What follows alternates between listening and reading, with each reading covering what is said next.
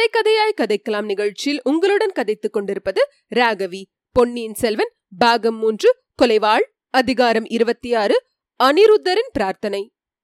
முதன் மந்திரி அனிருத்த பிரமராயர் வீற்றிருந்த பல்லக்கு நிலாமுற்றத்தில் கூடியிருந்த ஜனக்கூட்டத்தை பிளந்து வழி ஏற்படுத்தி கொண்டு வந்தது. இரு பக்கமும் விலகி நின்ற மக்கள் முதன் மந்திரியிடம் தங்களுடைய மரியாதையை தெரிவித்துக் கொண்டார்கள். பலர் இளவரசரை பற்றிய தங்கள் கவலையும் வெளிப்பட்டார்கள். முதன் மந்திரியும் கவலை தேங்கிய முகத்துடனே தான் தோன்றினார். ஆனாலும் இரு கைகளையும் தூக்கி ஜனங்களுக்கு ஆறுதலும் ஆசையும் கூறும் பாவனையில் சமிங்கை செய்து கொண்டு சென்றார். அரண்மனை கட்டடத்தின் முகப்பை அடைந்ததும் பல்லக்கு கீழே இறக்கப்பட்டது. முதன் மந்திரி வெளிவந்து முதலில் மேலே நோக்கினார்.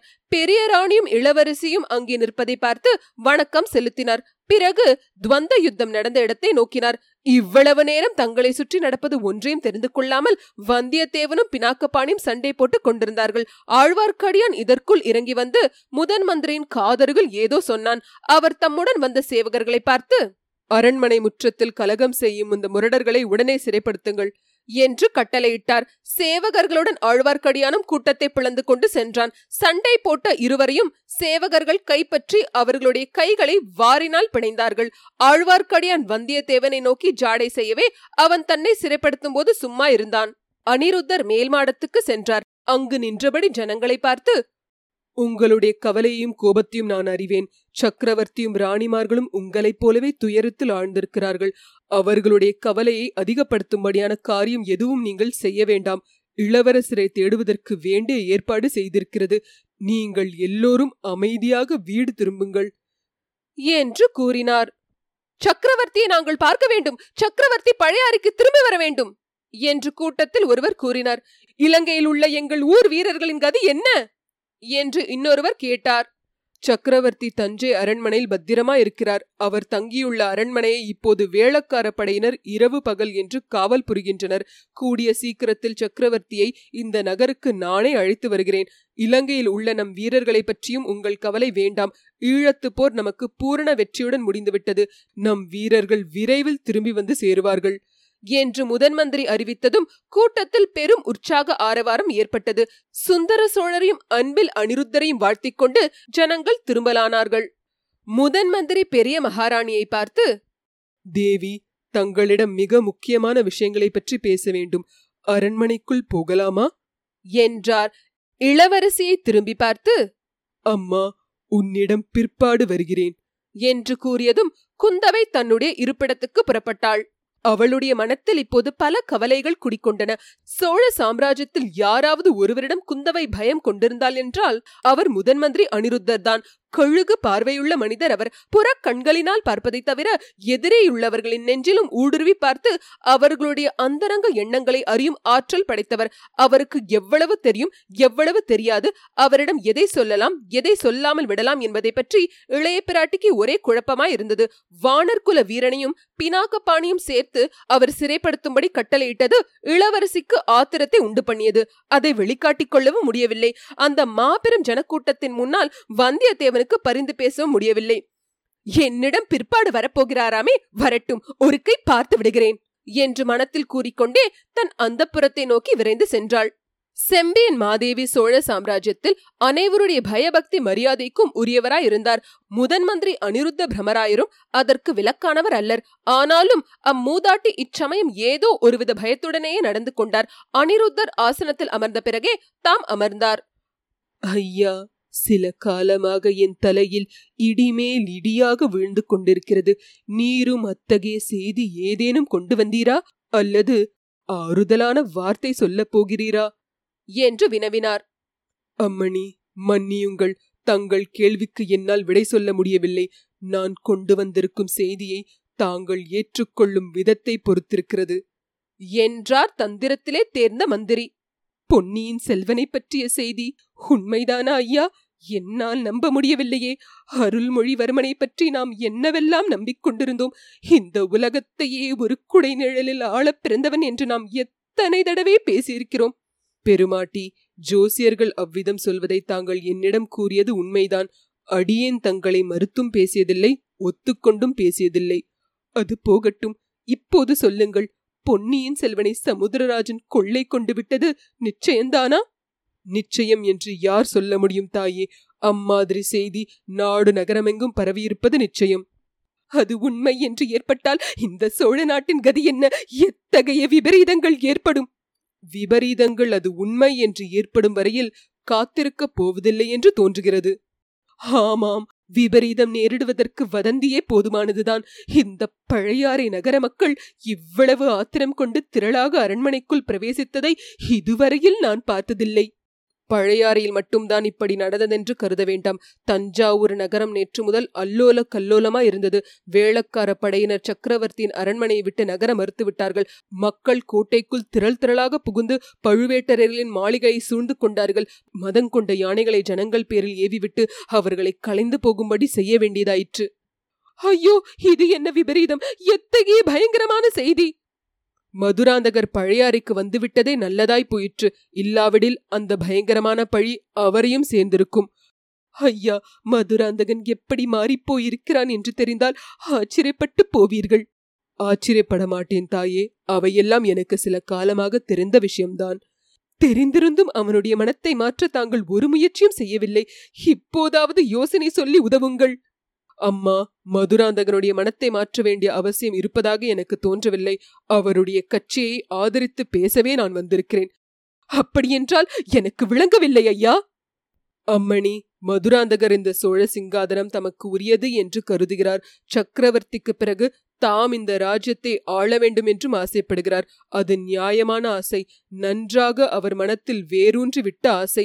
அதை தடுப்பதனால் சோழராஜ்யத்துக்கு நன்மை ஏற்படாது. அதை நிறைவேற்றி வைப்பதுதான் உசித்தம்.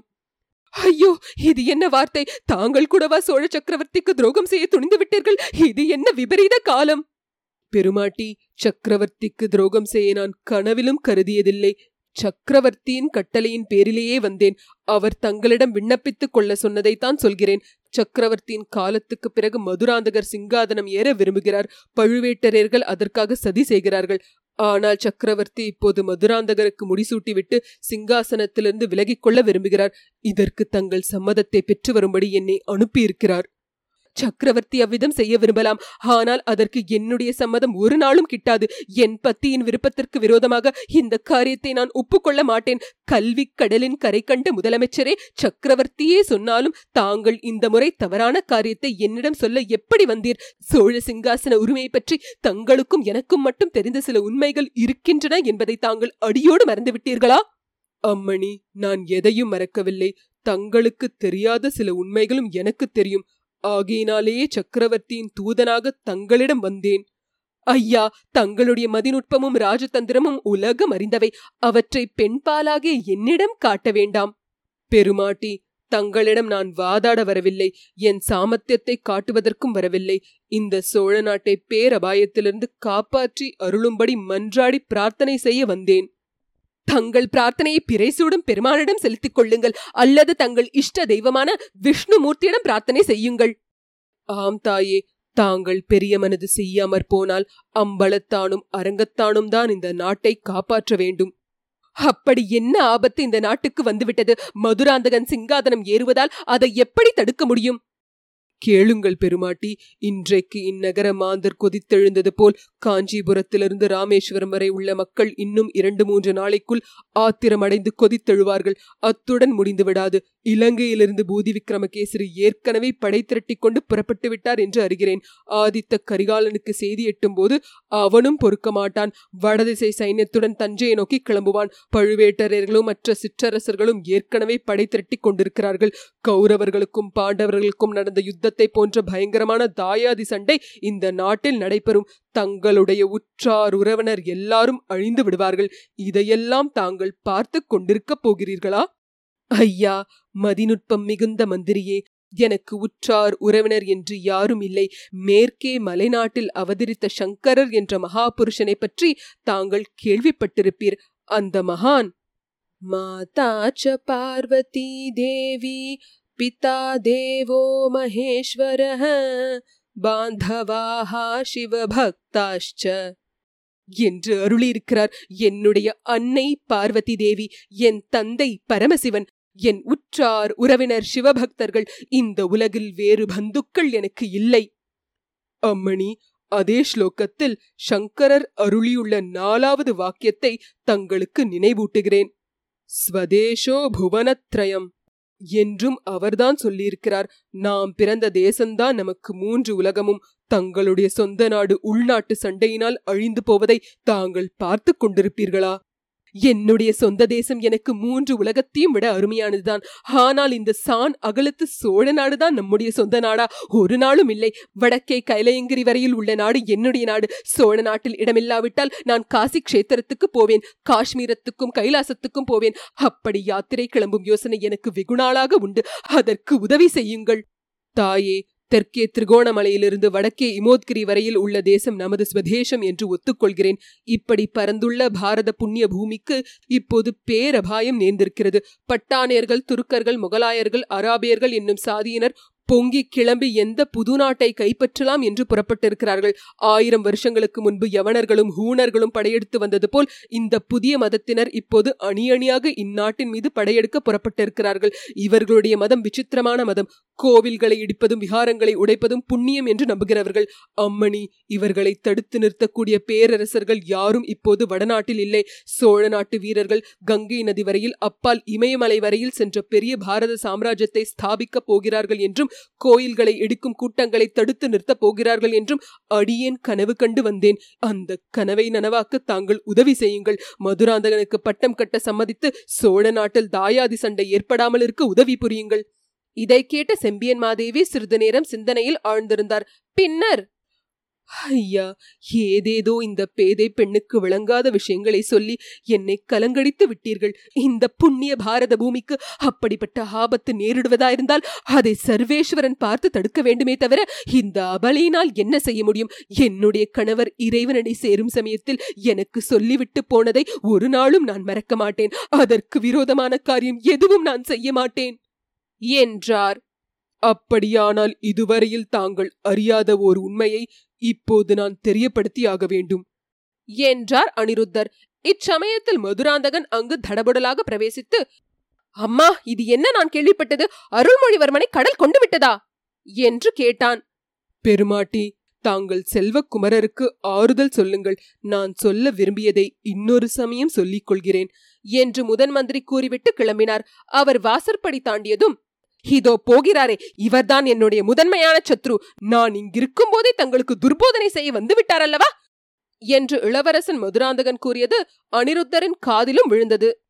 இத்துடன் அதிகாரம் இருபத்தி ஆறு முற்றிற்று.